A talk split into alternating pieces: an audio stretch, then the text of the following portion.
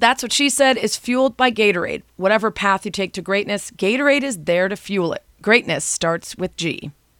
The Peabody and Emmy Award winning 30 for 30 film series presents Once Upon a Time in Queens, a four part documentary event about the city, the swagger, and the wild ride of the 1986 Mets.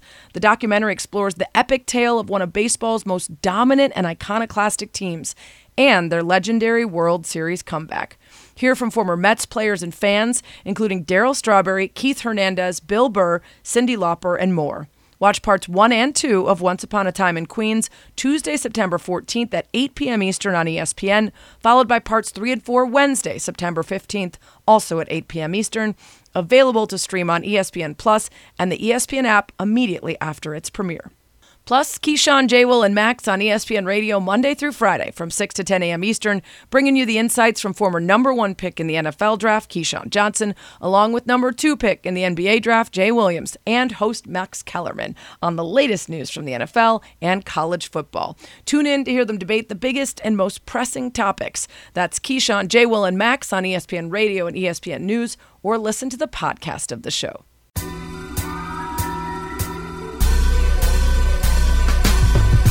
Welcome to That's What She Said with Sarah Spain, a podcast about, well, whatever the hell I want. Actors and musicians, athletes, comedians, neuroscientists, wine experts. If I find somebody interesting, I'm bringing them to you.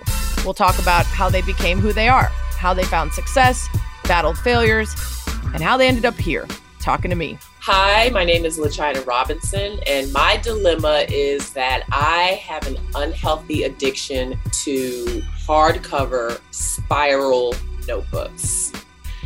I have a million of them at my house. Some of them I've only used a page, maybe two pages, sometimes five. But as soon as I get to another store, Target, Michael's, doesn't matter. I see a notebook that I absolutely have to have. And it's gotten out of control at this point. Okay, so I feel you on this one because I too used to have a cute notebook obsession. And the evidence of that remains on my bookshelves and in my drawers and stuffed in various places. Uh, and one solution that I had to cure the habit was to think big picture. Whenever I'm tempted to buy stuff I don't really need, I try to think about how the more of us that choose to buy fewer things and be more selective about the stuff we spend on, the less stuff is made, right? Supply and demand. It's very idealistic. We're so far gone when it comes to landfills and such that it probably makes no difference. But when I am tempted, I at least try filtering it through that thought process first. Am I adding to empty consumerism and wasteful manufacturing? And if I'm being honest, I do that with, you know, stuff like cheap Halloween costumes and party favors, but never abandon being better because you can't be perfect, right?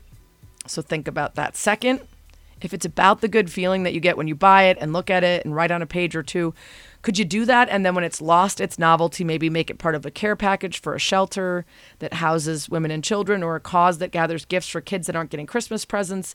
You know, give it a second life if you're not going to use it. And it would probably bring joy to a kiddo somewhere as a, a diary or notebook for drawings or something. That's what she said. That's What She Said is presented by Academy Sports and Outdoors. Hello, friends. I am in a fantastic mood today. Uh, despite a tiny bit of lingering party voice from a big weekend, it was, of course, the start of the NFL season, so there was all of that excitement and a whole day spent on my couch watching football. But I also pulled off one of my best parties yet.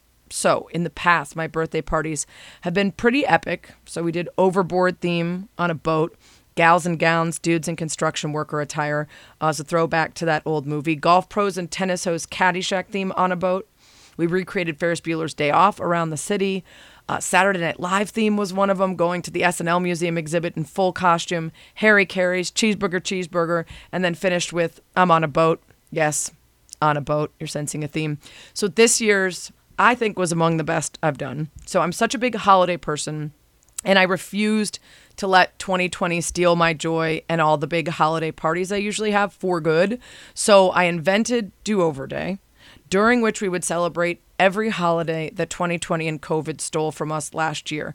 Uh, so we did them all over in one day. We started St. Patrick's Day at an Irish bar, then 4th of July in a park, Halloween at an arcade bar with an 80s theme, Thanksgiving in the park outside Wrigley, eating a full Thanksgiving dinner, throwing around a football, Christmas at Rudolph's, Mariah Carey Dance Fest.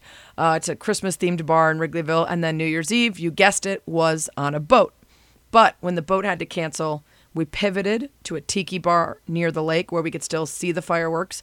And we just pretended, you know, we're those people who fly to Bali to be the first to get to ring in the new year. And it worked. It was so much fun. We had a different costume for every holiday. They had to all fit in one backpack, and we had to go place to place and do quick changes. Uh, and I have to say, sorry, 2020. You didn't steal our good times. You didn't steal our magic, our friendship, our gratitude for being alive and healthy and all together celebrating. Um, and it, it wasn't lost on me that it was all on Saturday, the 20th anniversary of 9 11, uh, which is a day to remember and to reflect, but also a day to celebrate being alive and sharing all the good stuff with the people that you love. So I hope you all had a fantastic weekend as well. I hope you're pumped for the start of the NFL season. I hope your team, unlike mine, won. Uh, don't forget to send me suggestions for guests, by the way. Do it on Twitter at Sarah Spain or go to Apple or iTunes. Review the podcast put your suggestions in there. Uh, and while you're there, rate it five stars. It really helps. Please do it. okay, on to this week's guest, LaChina Robinson. She's an ESPN basketball analyst and host for women's college basketball and the WNBA. She's the analyst for the Atlanta Dream. She covered the Olympics in Tokyo this year. She has two podcasts ESPN's Around the Rim and Sirius XM's Huge Fan plus a consulting company called Stretch Beyond. She is a busy lady. Uh, we talked about growing up in a blended family of 16 children, falling in love with basketball late, excelling playing at Wake Forest, working behind the scenes in sports before sort of discovering the magic she was on the mic, and then some of the highlights of a very big year for her. Enjoy the conversation. That's what she said. So, one of my favorite things about having ESPN people on the podcast, if I don't know them very well, is I just get to be nosy and find out all sorts of things about the people that I work with. And right off the top, reading about LaChina Robinson, blended family of 16 children. Okay all right, we need to start with childhood. How do you get a word in edgewise? How do you get a full plate of food? How do you, you know, have your all your stuff ready for sports every day without taking someone else's shoe or shin guard or something? Tell me about growing up. Well, the first thing my mother would absolutely demand that I say is that not all those children are hers. um, so they are all blood related, right? So they're either um, my mother's children or my father's children. The interesting fact is that I have no siblings that have the same mom and dad as Whoa. I do. Whoa. Yeah. Um, and so, with that being said, my parents separated when I was very young. So, my time spent with siblings over the years was like summers with my dad's side, and then I lived with my mom and her kids. So, she's got five, including me. My dad has 12 children, including me. Um, so yeah, it was it was a lot of fun. Um, you know, we spent a lot of time together. I can name every single one of my siblings, which I won't do right now for everyone on the podcast. Um, I always used to say it, I didn't have enough time to tell the story. I would need to get on Oprah, but why not? Why not do it with Sarah Spain? Right there, you um, go. But yeah, so it was it was an interesting dynamic growing up for sure. There are joyful big families there are big families that are complicated. And I would imagine with different mothers and fathers and figuring out schedules and who has whom when, um, it could either be contentious or people could find a way to co parent and make it work. For the most part, growing up, did it feel like there was good communication between all the parts or was it sticky at times? Oh, it seems like it seemed like the communication was great. I mean, there's a reason why my father has 12 kids. He is a smooth talker. He is a very organized guy. Um, he is clearly very ambitious. Um, and he's a big family man. So it was extremely important to him. My father was an only child. So that was always his excuse as to why he needed to have 12 kids. Um, but it actually went very well. Um, one thing I can distinctly remember about my dad is that he could remember a phone number off the top of his head. And obviously, he did a lot of calling and checking in with various kids and kids of, of moms of kids. Um, but we would stop at the at the phone booth all the time, right? Like that was back in the days where there weren't cell phones. He would check his yep. pager. We would go to the phone booth. It would be one of my siblings. We would check in, and you know that's it. So uh, it, it went very smoothly for us. So you grew up with your mom um, in Alexandria, Virginia, and her four other children. Was it were those four siblings from the same dad? And did you ever feel like you weren't as much a part of that as as the ones who were all you know same mom and dad?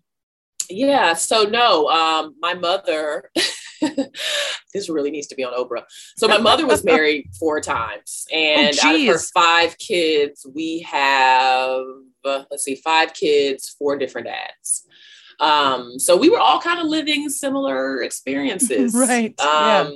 but it was it was a lot of fun. You know, my mother was a single mom during spurts of that time when she wasn't obviously married. Um, but we started out with four girls. My little brother wasn't born until I was 17 years old and getting ready to go oh. off to college. So that house was wild.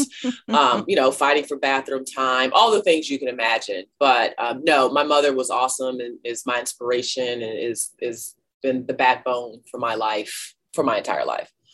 So, what number were you in that run? I was next to oldest. So I had one older sister, two younger sisters, and then my baby brother.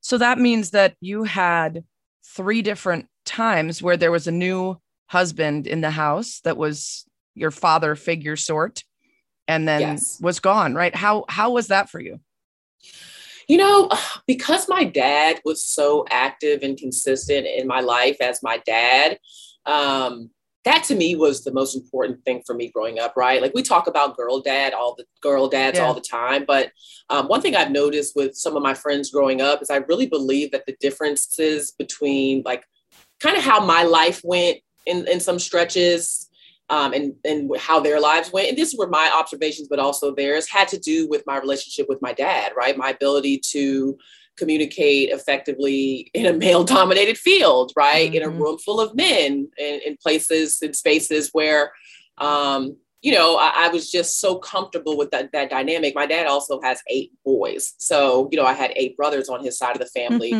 um, so you know that to me was was the biggest thing as my mom kind of navigated her life and found her way. When it came to the male figures is that my dad was just so present and so consistent. And so you know what everyone else did was not yeah. a big deal to me.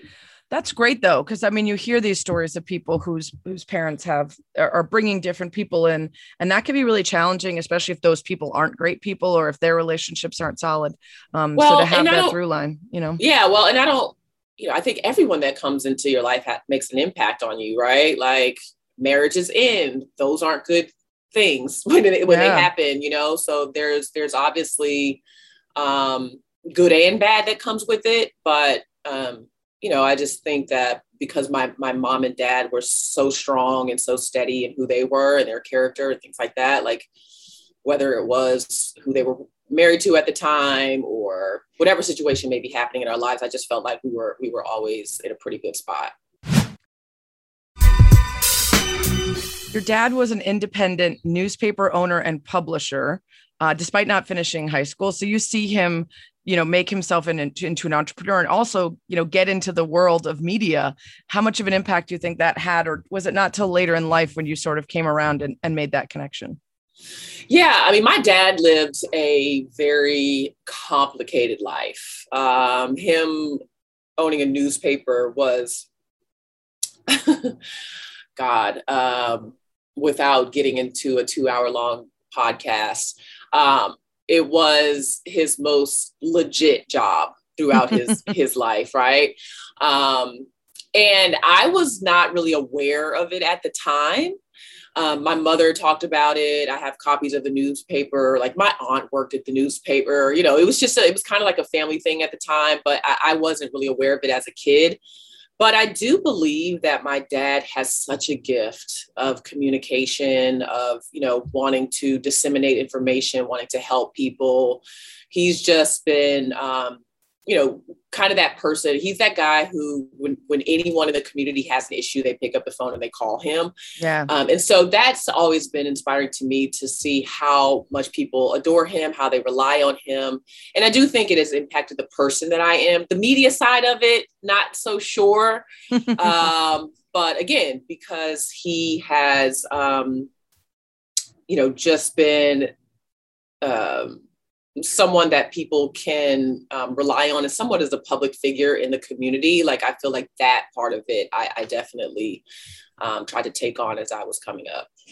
Okay, so I read that you were a cheerleader and that's where you thought you belonged. And then you get up to six feet four or somewhere near there early on in high school and realize that you should check out basketball. Why wasn't that the, you know, expectation earlier in life? I mean, I just, that seems wild to me that at no point growing up would it feel like, hey, she's gonna be pretty tall and let's give this a shot. Well, first of all, my mother didn't even realize that I was tall until she tried to give me like a hand me down dress for my sister. Now, my sister um, is five six. I'm six four, and so she tried to give me one of her dresses that she wore when she was four years old, and she was like, "This is not fitting, and I don't understand what's happening." Um, and it, you know, dawned on her, on her obviously after a while when I started to outgrow my sister. She was like, "Holy smokes, you growing like a weed." Um, but I did try basketball in the sixth grade. I just hated it. I was like, hmm. "Oh, this is not fun," because my dad was kind of like that um, that uh, community basketball hero, like you know, right. won all the project championships mm-hmm. and you know he was he was the man. And so we would go to his games. I knew he played. There were no female athletes on my mom's side. That wasn't even a thing. My mother was like listen if you're going to be sweating your hair out if people are going to be stepping on your feet we won't we won't be there. Um so but as i got older my older sister started to play actually two of my older sisters started to play basketball which was like oh, okay but i still wanted to hang out with my friends so i was a cheerleader. I was like i'm going where my girls are. I want to wear this short skirt get a little bit of attention. Uh, and it wasn't until a guy in my community just kept coming around his name is michael j he was like telling my mom she needs to play basketball she needs to play basketball. And at this point i was probably in the eighth grade and he's like she's so tall you know and then he just mentioned to her that i could get a college scholarship and that was mm-hmm. it she pretty much dropped me off at practice and never came back to get me. How quickly did you learn to love it after not liking it early on? Right away because i was in such a I was in a difficult stretch as a teenage girl where I was taller than everyone. My self esteem was really low. Puberty hit me way late.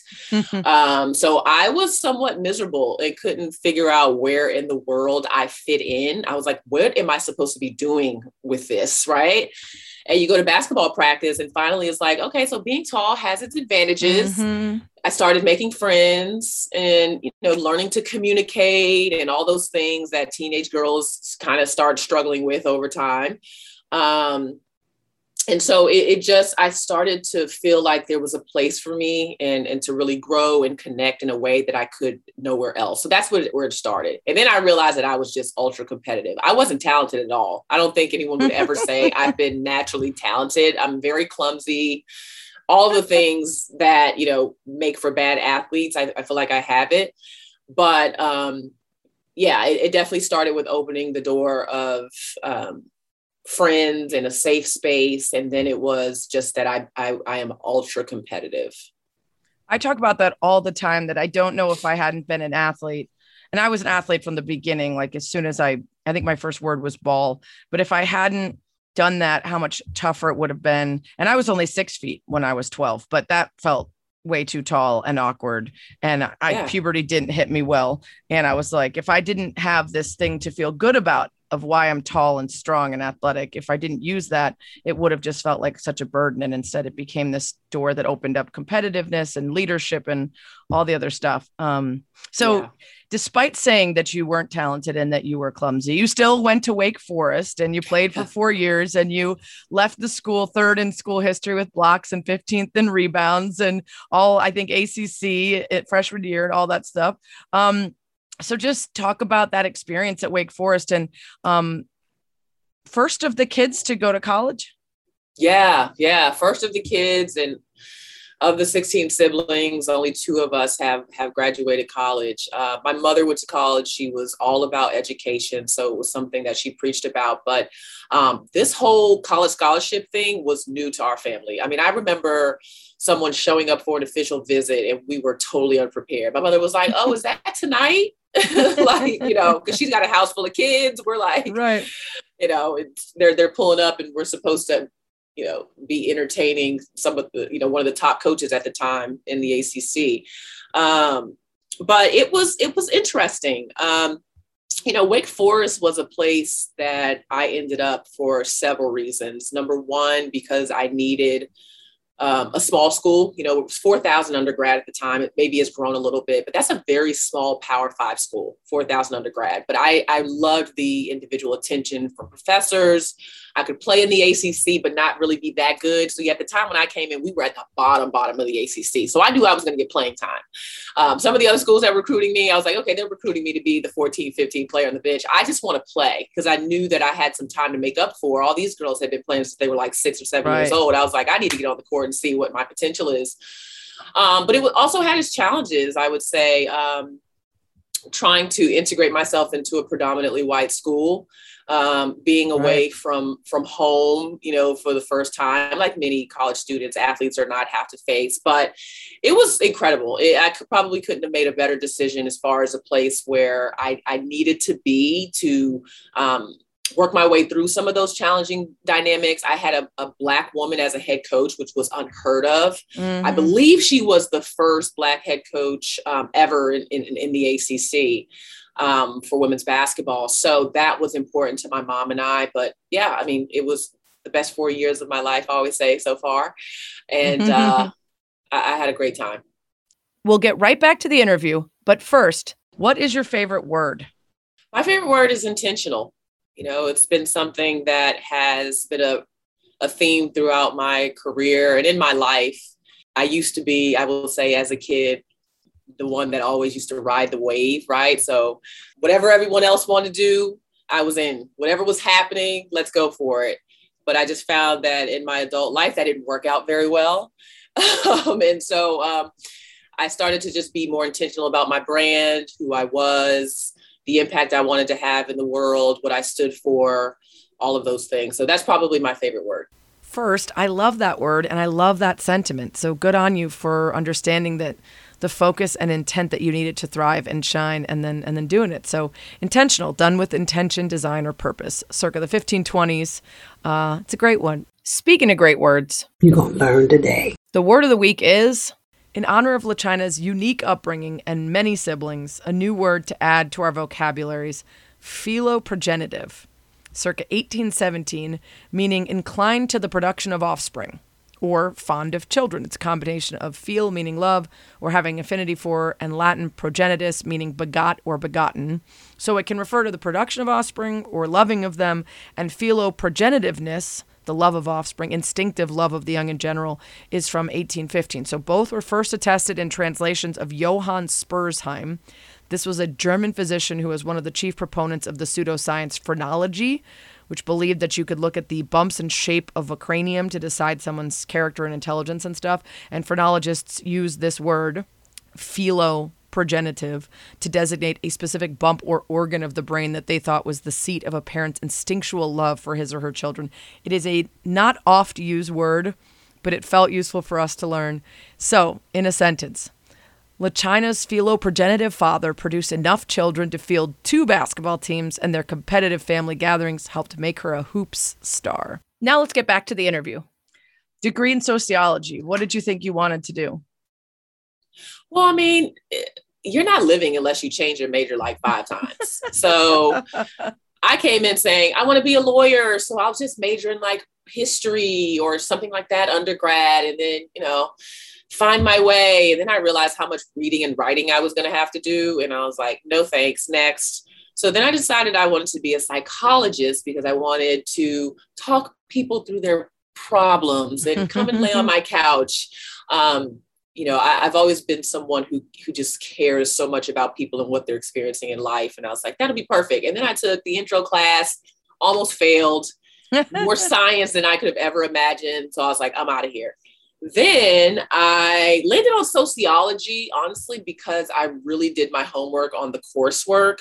And I took classes like social inequality and Ooh, sport, sport, the sociology of sport um, you know, death and dying, marriage and the family. And I mean, when you have 16 siblings, you're like, yeah, this sounds like some stuff I need to be, right. I need to be learning about family dynamics. No, I'm just kidding. Um, but no, I just have always been um, intrigued by people and how they connect to society and you know, what shapes them, what makes them who they are, and um, just some of those things. So it, it was more that I wanted to enjoy the classes I was taking in undergrad. I say a lot on this podcast that if I went back, I would take so many classes in stuff like sociology, human ecology, like the study of people and how we communicate, um, behavioral psychology, all that stuff. Like that's the stuff I find so interesting now as you move through the world and meet all different kinds of people and all that stuff. Um, yeah. So yeah. you you have this great connection with a bunch of your coaches growing up, high school, college. Um, was there a part of you that ever thought, oh, I want to stick around and be a coach? Absolutely not. um, my experience as a student athlete, watching my coaches and what they had to put up with with me and my teammates and our parents and the boosters in the athletic department. I mean, those it was just too much. It was more time than I ever wanted to spend and a lot more stress than I thought I could handle. I also really just felt like I was not cut out for the heartbreak of recruiting, like spending all of that time investing. And I knew that was going to be a big part of, of what I would do or what the expectation would be. And so um, I mean, God, just hearing no over and over again after you've invested so much time in these young people who just decide, oh, I'm going to go to this school because they have better flat screens in the locker room. Right. Like right. I'm not, I'm not cut out for that. So I, I knew very early on that, um, yeah, coaching, coaching was not going to be my thing. What I don't understand is how super competitive people become coaches because you do have an impact on what happens, but only to a certain extent. You can't actually be on the court. I can't do it. I, I oh just if I want something done, I'm just doing it myself. I don't really trust very many people to get shit done as well as I think I could get shit done. So I'm like, I have to be able to be like, all right, follow the game plan. What are you doing? Yes, exactly. well, and that's so much of being a successful coach that I think people don't realize. Like after working at Georgia Tech for seven years, I worked very closely with the head coach at the time, MaChelle Joseph. And coaching is like 10% coaching, it's 90% people management. Yes. It's staff, parents, you know, fundraising. It's, I mean, you know, all of those other aspects. How do you motivate different people and oh keep people? God. Yeah. Just, I mean, it's one of the hardest jobs. Yeah. I mean, I just, yeah, I was like, I'm good. Yeah. So yeah, let's talk about that. You were at the ACC administration offices for one season right after school, and then you end up at Georgia Tech, like you said, for seven years. So um, you did a bunch of stuff: administrative assistant of recruiting, director of baseball, uh, basketball operations, special assistant to the head coach. Again, was this just I love basketball so much now that I want to be near it, but I'm not really sure what I want to do? That was exactly what it was, Sarah. Like I had zero plan coming out of college. I had a small window where I could have gone overseas to go pro, uh, but I had an injury my senior year that made me have to sit out after I graduated for an entire year. Um, and so I was like, by the time I did that, I got out of shape. And I was never one of those kids that was like out shooting until the lights went out. Like I loved basketball and um, you know, again, I was competitive, but I wanted to get my nails done. I wanted to go to the movies. I wanted to do a lot of other things, right? Um, but I wanted to stay close to the game. That was the one thing I did know. And I was so inspired by watching Pat Summitt. I remember one thing vividly in my mind. I think it was my senior year. I went to the Final Four in Greensboro, which was very close to Winston-Salem and I watched. Um, it might have been a regional. I watched Pat Summitt coach, and I was like just in awe of the impact that she was having on these women, and thinking about how the game had impacted me. So I was like, I want to stay close to the game. I don't know where. I got an internship at the ACC office, which was great because I got a taste of uh, championship operations. So we ran all the major sport championships for the ACC. Um, you know, I got to visit all the different campuses in the league and see what their administrators do. So I was like, okay, maybe I'll be an athletics director.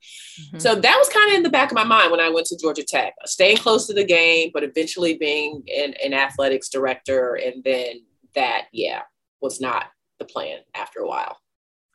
They ended up hiring you to do radio broadcasts.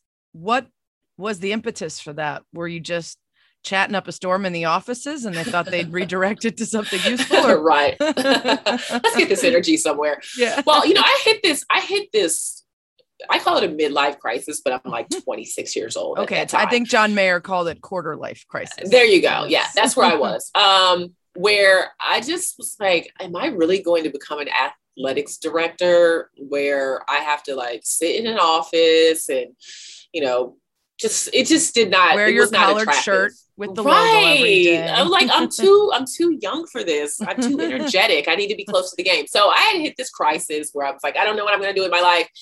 Um, and I randomly, so part of my responsibilities at Georgia Tech were, you know, I ran game operations. So even though I wasn't coaching, I had to be at every game, make sure the ball kids were in order, make sure the boosters were taken care of, you know, marketing had their flyers, all that stuff. And uh, one day they were like, hey, you know, would you be interested in filling in on the radio broadcast? And I was like, sure, you know, because once the game started, I didn't have a ton to do. I just had to make sure everything was ready for the game. I was like, sure, I'll sit in. So, you know, I've got my khakis on and my Georgia Tech mm-hmm. polo, and I'm bringing mm-hmm. my popcorn over there. And I'm like, okay, sure. What do you guys want me to do? And they're like, you know, just just just talk the game. So I put head the headset on, and and it was life changing, Sarah. I mean, you know how it is when you finally figure out what it is you love to do. Um, it just clicked right away. I was like, wow, like this is did not feel like work. I could wake up and do this every day and feel like I'm not going to work. And that's basically what I've been doing ever since. That's awesome. So, how long uh, after that did you get spotted by ESPN? And were you on television broadcasts from that point? Or, I mean, radio, but like the public broadcast from that point on, were you always a part of the Georgia Tech games? Well, yeah. So I was um, and I was glad I, I loved radio. Like if I could go back now and like, because you don't have to worry about what you look like yeah. and all those mm-hmm. things. Like radio is a great place to learn. So I did that for a couple years, um, and while I was doing that, I was checking into opportunities to actually get on television. Like, can I do this at the next level? And all of a sudden, my aspirations and my dreams were just growing. Um, but people were looking at me like I was crazy. They were like, mm-hmm. You are not a broadcast or communications major. You have never been on television before. You have zero experience. Like, mm-hmm. what are you mm-hmm. doing here? like, why are you here? So, um, you know, I got all the no's and this isn't going to work. And then, you know how it happens. Like, you just continue to send out all your little DVDs. And then mm-hmm. one day mm-hmm. somebody gets sick. Yeah. So kids back in the day, we used to have yeah. to make DVDs and then I had to buy yeah. a DVD burner and then burn copies and then snail mail them to people. I mean, Sarah, you just get a YouTube channel and an iPhone and you're set. yeah, these kids have no idea. I still have no a lot idea. of those DVDs, and, and and even getting your radio broadcast to a CD. Oh, yeah. I mean, I can oh, I yeah. got stories for days. Mm-hmm. But anyway, so you know they they thought I was crazy, and then somebody gets sick, and they're like, okay, we do have this one spot because we don't have anyone else. So come on, let's just go. And it was on a regional network, CSS, which is not no longer in existence. Um, so I finally had myself on television, and you know, you send that out. But what where I got a break was one year I went to NACWA, which at the time was um, it's women leaders now, but you know, National Association for Collegiate Women Athletic Administrators, and they were holding an auction and I'm just sitting there, you know, I'm broke. I'm, you know, I, there's no way I can afford anything in this auction, but I'm just listening. And I did have one intention, there's that word, um, coming to this event, and that was to meet Carol Stiff. So I was mm. like, okay, I see that this woman has ESPN by her name. I need to meet her and at least show her who I am. Uh, I was very good at that networking. I had no experience in broadcasting, didn't know what I was doing, but I was very good at connecting people, connecting the dots. So I meet Carol Stiff, you know, I'm like, yes, that's great get into this auction and they had this auction item to visit ESPN during Selection Monday. And I was like, oh my God, if I could get to ESPN, holy smoke. So the auction's going, price is going up and up and up. And I'm like, all right, I'm out of this. So suddenly they get a bid from a woman named Mary McElroy, who was my mentor. She actually hired me to come to Georgia Tech. And I was like, oh, Mary's bidding on this. So finally my wheels are turning and I'm like, I need to, I need her to win this. She right, ends up right. winning, winning the bid. I dart to the back of the room and say, Mary, I have to have this opportunity. Like, I will pay you in installments 50 bucks a month. you know, it ended up being like $700, something like that. I'll pay you in installments, just please. So she agreed. Wow. I up going yeah, I know, crazy. Cause she she was doing it for the cause. Like she wasn't really like, oh, right. I want to go to ESPN. She just wanted to to to help out. So right. she gives it to me. I go to ESPN Selection Monday. I meet Sage Steele. I meet, you know, obviously Carol Stiff, who then introduced me to Tina Thornton, who at the time was running women's basketball. Tina Thornton happened to be a Wake Forest graduate. Mm-hmm. So we clicked right away on that. Um, and in the next year, I actually was on ESPN. So this was maybe three years after my first radio broadcast. It may have been less than that, Sarah. Um, but my first game, I have to tell you this really quick. My first game that I got hired for ESPN was the Maggie Dixon Classic mm-hmm. at Madison Square Garden It was Pat Summitt's Lady Vols against Wow. Vivian Stringer's Rutgers Scarlet Knights. It was a doubleheader. The other teams were Boston College and Baylor for Brittney Griner's freshman year. Wow. I did both games. I said this has to be an act of God because there is no way I'm here and this is has to be what I'm supposed to do because this is just no one could have written the story. I mean, Yeah. to start at MSG, I've still never been to MSG for any reason. Isn't that ridiculous? What? I know. I know it's Sarah wild. Spain. I know. It has to happen. I know. I gotta I gotta make it out there. So your first full season of being an analyst for ESPN and at the time Fox Sports South was 2010. Um, when did you get in and start working with the Atlanta Dream? So I started with the Dream in 08. Um, so that actually happened a little earlier. I was, and they started on radio. So the first year they didn't actually do a broadcast. So 08 would have been radio. And then 2009, they started television. And 2009 was when I had that Maggie Dixon Classic game. It was Right. December, was the last month of 09 with ESPN. But long story short, yeah. So it was 08. The Dream um, was just coming to Atlanta. I was actually a part of a group that brought the team to Atlanta in a way. Oh, I mean, cool. I'm literally, I'm well, I'm an administrative assistant, so I'm setting up meetings and meeting people. I'm not making any decisions. Uh, you know, I'm on the administrative side, but Georgia Tech was obviously involved. Stacey Abrams, um, Kathy Betty, you know, a group of women who were bringing Lisa Borders, were bringing the team. So I was kind of a part of that mix. I knew the conversations were happening. And then as soon as they were like, we're having a team, I was at every event. Like, I need to be on the broadcast. Like, Yeah. however that happens, you know, I need to be a part of this. So yeah, it was in 2008 that um that that all started. And you ended up doing the first 11 straight seasons of Atlanta Dream Hoops in existence as as Yeah. their broadcaster analyst. Um, and then they had to make a switch. And from what I read, it was it was budgetary.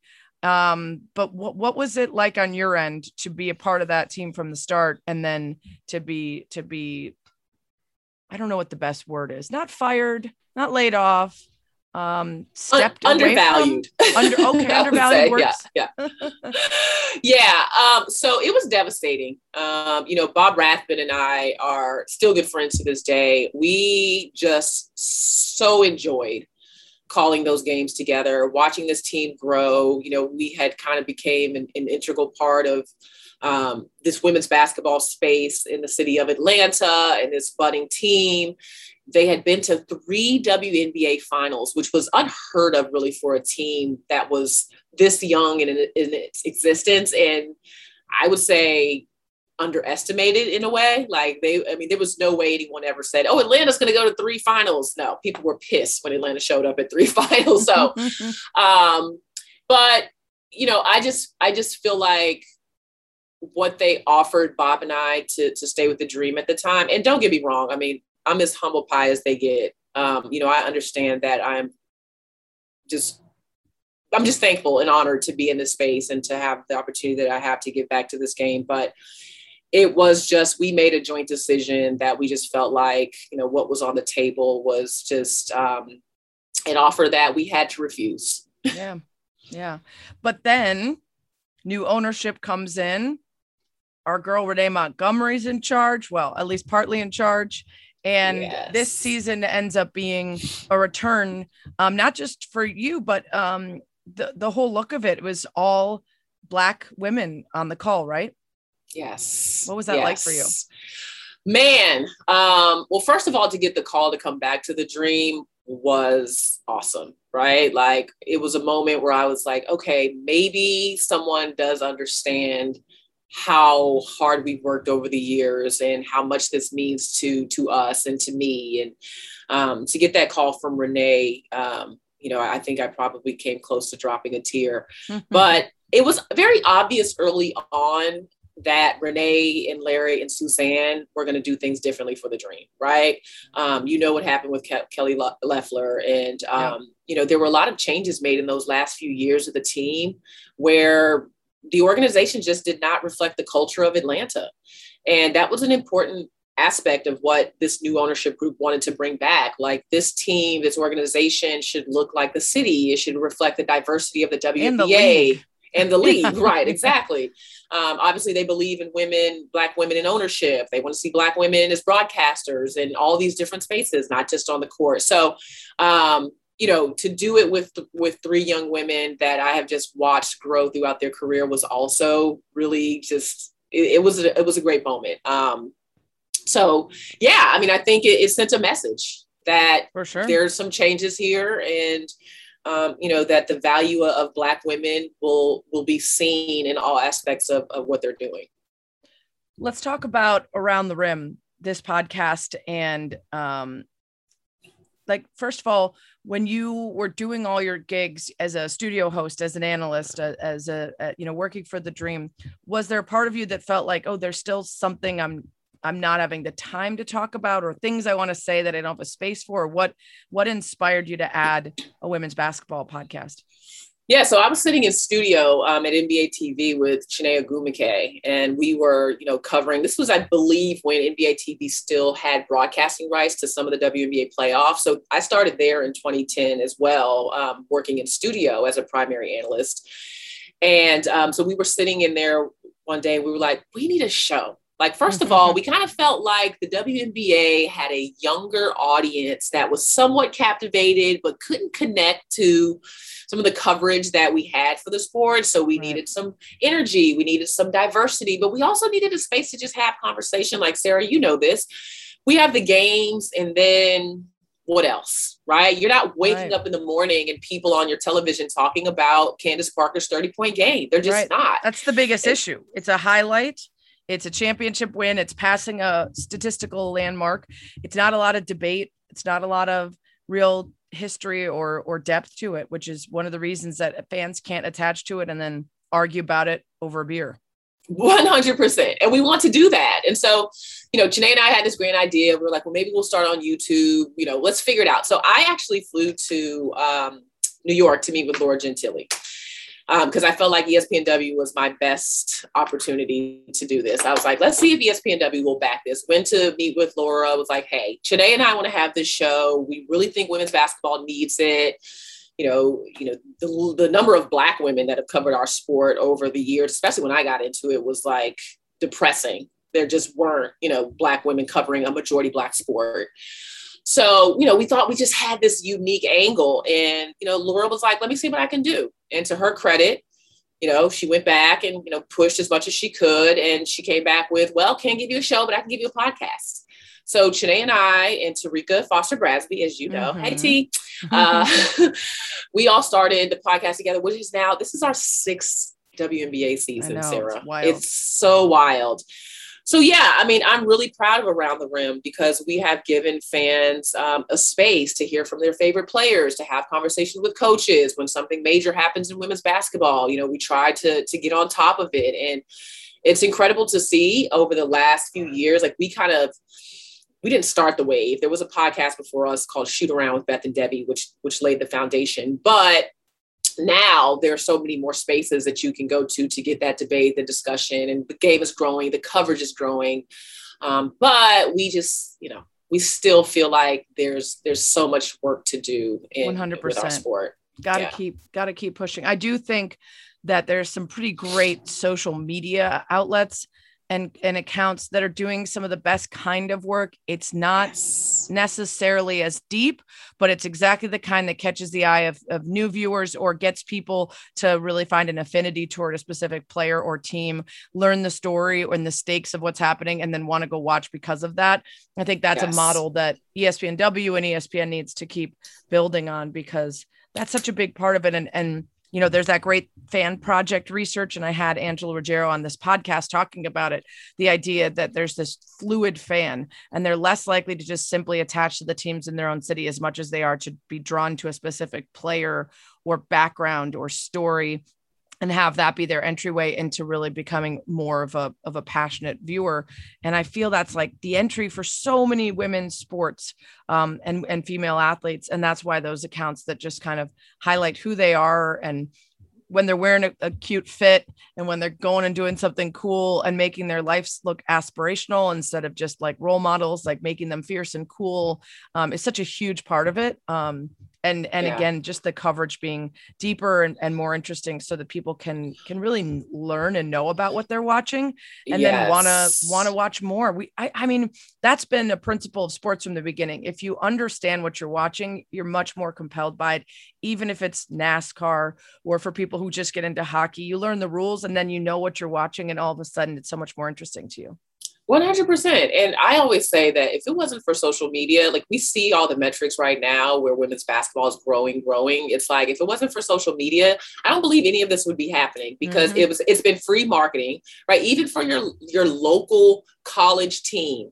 that doesn't get the marketing dollars, that's not getting the publicity, that's not getting the coverage, like Twitter is a spa- space where you can go and say, "Hey, this is what's happening over at you know, so and so university, and we've got a game, and here our fans can connect with us in this space because there's not going to be a billboard, and there's not going to be a commercial, and there's not going to Yep. be, you know, all- of the marketing that you see with with major sports, and so um, it, Twitter in particular has given women's basketball WNBA a place where you will feel like you're not the only fan because you can feel like that sometimes um, because of the lack of attention the sport gets. Well, and I think also the gatekeepers are removed, right?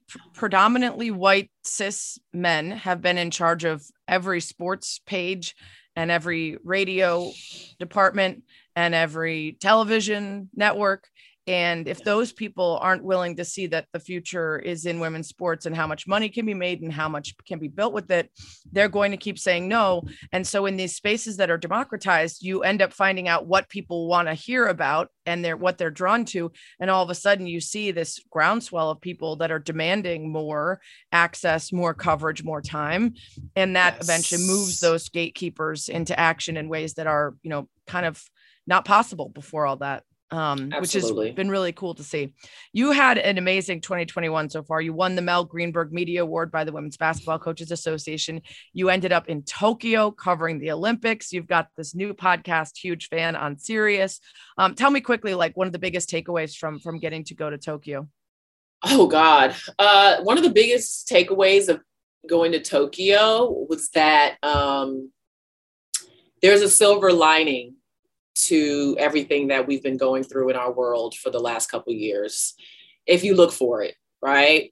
Um, for me, that silver lining was that I, because there were no fans and you know no one was invited to the Olympics, I was literally covering the biggest sporting event that happens in our world sitting front row Mm-hmm. at everything. I mean, I was in front of the beam when Simone Biles Mhm. performed.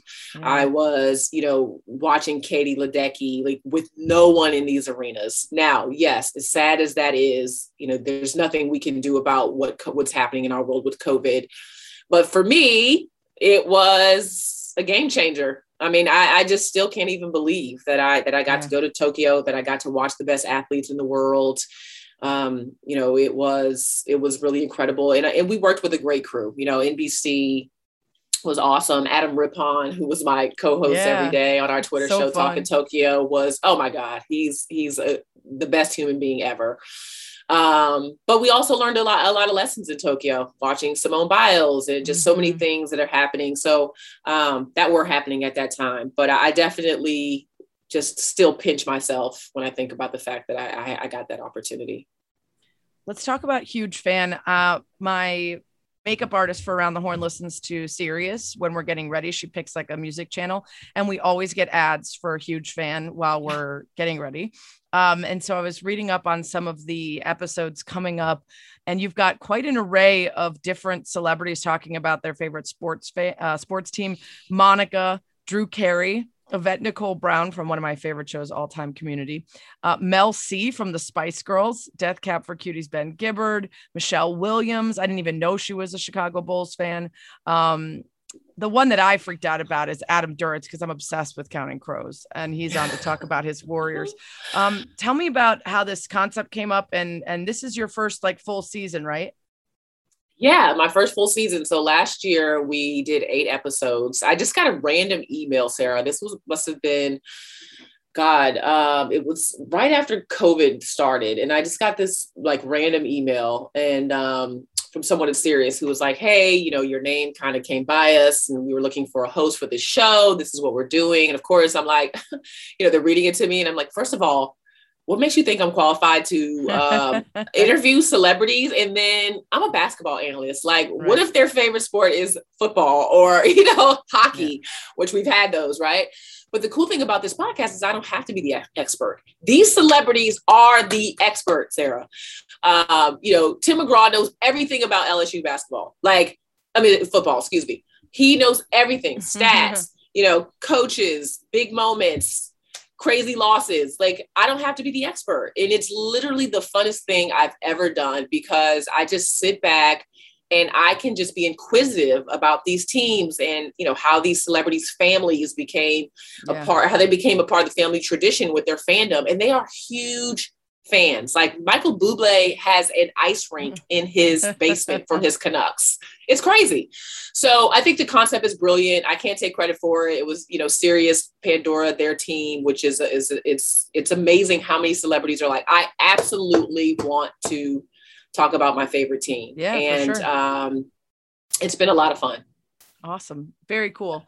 Uh, we got to let you go, but you do have to do the one thing that everybody does and nobody expects. Didn't expect a kind of Spanish Inquisition. The Spanish Inquisition is part of ESPN Nation, brought to you by Dr. Pepper. College football is back, and so are the fans. Return to glory with Fansville by Dr. Pepper, the one fans deserve. Nobody expects the Spanish Inquisition. It's the Spanish Inquisition. It's a speed round of 10 questions that everybody gets. Number one, your current career, all of them are canceled. What job do you do instead? I'm a photographer. Ooh. I love taking pictures. Um, I just bought my first like official Canon. Um, nice. I've you know experimented some over the years, but um, I I think I have an eye. Nice. Uh, number two, what's the most scared you've ever been? The most scared I've ever been was probably, um, God, that's a tough question. I would say um, when I was in college, I had a, a medical issue that uh, could have prevented me from ever playing again and um, had to get a lot of procedures done. I went through, you know, just it was it was a it was a nightmare of an experience for a 19 year old girl, um, and I thought I was not going to be able to play basketball. So that was probably the, I was fearful of all the procedures, but I was more fearful right. that the game was going to be taken away from me. Yeah. Uh, number three, you could be the best in the world at one thing for one day. What is it? Best thing in the world at one thing for one day ooh, I would want to be the best chef and like ooh. make amazing food that people never forget. Oh, that's awesome. I've never gotten that one. Uh, number four, what current celebrity from music, politics, TV, sports would you most like to be your best friend? Beyonce. I just want to know what perfection feels like. I'll never get there. Just be adjacent to it. Yeah. yeah I just want to be that close to someone so perfect. Uh, number five, what's your biggest, most meaningless pet peeve? My biggest, most meaningless pet peeve is when people touch me. I, I just don't, when people sometimes come up to you, put their hand on their hand on your shoulder or, you know, like just touch you in some weird way. I mean, you know, high fives, fist pumps, all that kind of stuff, hugs. I love that. But when you unexpectedly just walk up on me and put your hand on me, like you might be in trouble. right, right. Uh, number six, what's the most embarrassed you've ever been? Oh my God. Um, so the most embarrassed I've ever been was I played in an AAU tournament when I was 16 and I was still terrible at basketball. And my team was playing in this game that if we won, we could go to nationals, which was a big deal because that's where you get seen by all the college coaches. And in the waning moments of that game, it was a tie ball game, and I was going for a rebound, and I accidentally put the ball into the opponent's basket. No.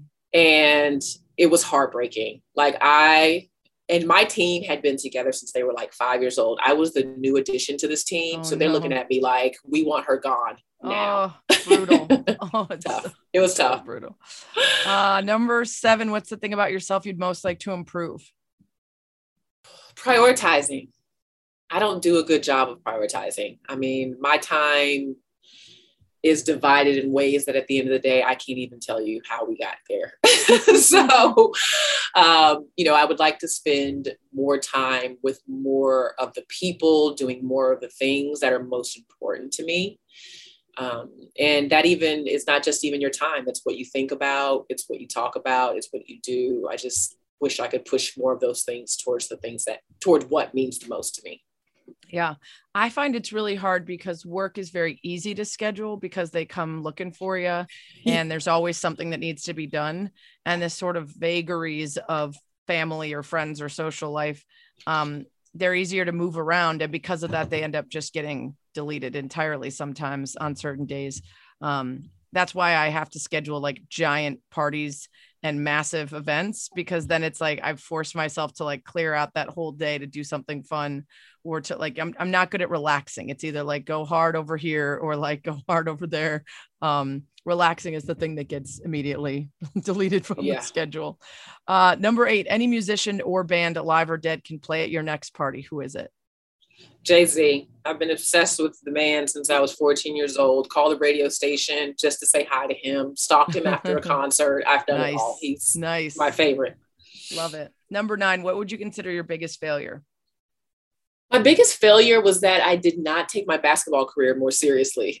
As I mentioned earlier on the podcast, um, you know, I was just very I was in, I've always been interested in a number of things. Mm-hmm. And I just feel like I was never fully committed to being the best player that I could have been. So, yeah, there's definitely some regret there. Um, because as you know, my job in the seat I sit in um, would be a lot easier if I had gone the extra mile and maybe gone to the WNBA or, you know, played the next level, even gone to the NCAA tournament would have been nice, um, which I didn't do any of those things as a player. And so I, I do wish I had been more serious about basketball and less serious about my social life in college. yeah. uh, and finally, what three individual words would you most hope that people would use to describe you? I would say inspirational, um, intentional, and um, consistent. Those are good ones. I like those. Uh, final bonus question Who should I have on this podcast? Doesn't have to be from sports, can be anyone in the world that I would find interesting. Have you had Natasha Cloud on? I have not. Natasha That's Cloud. Need to have. All right. That's who you on need it. to have. on it. Uh, thanks for doing this, LaChina. It was so great to get to oh, know you more.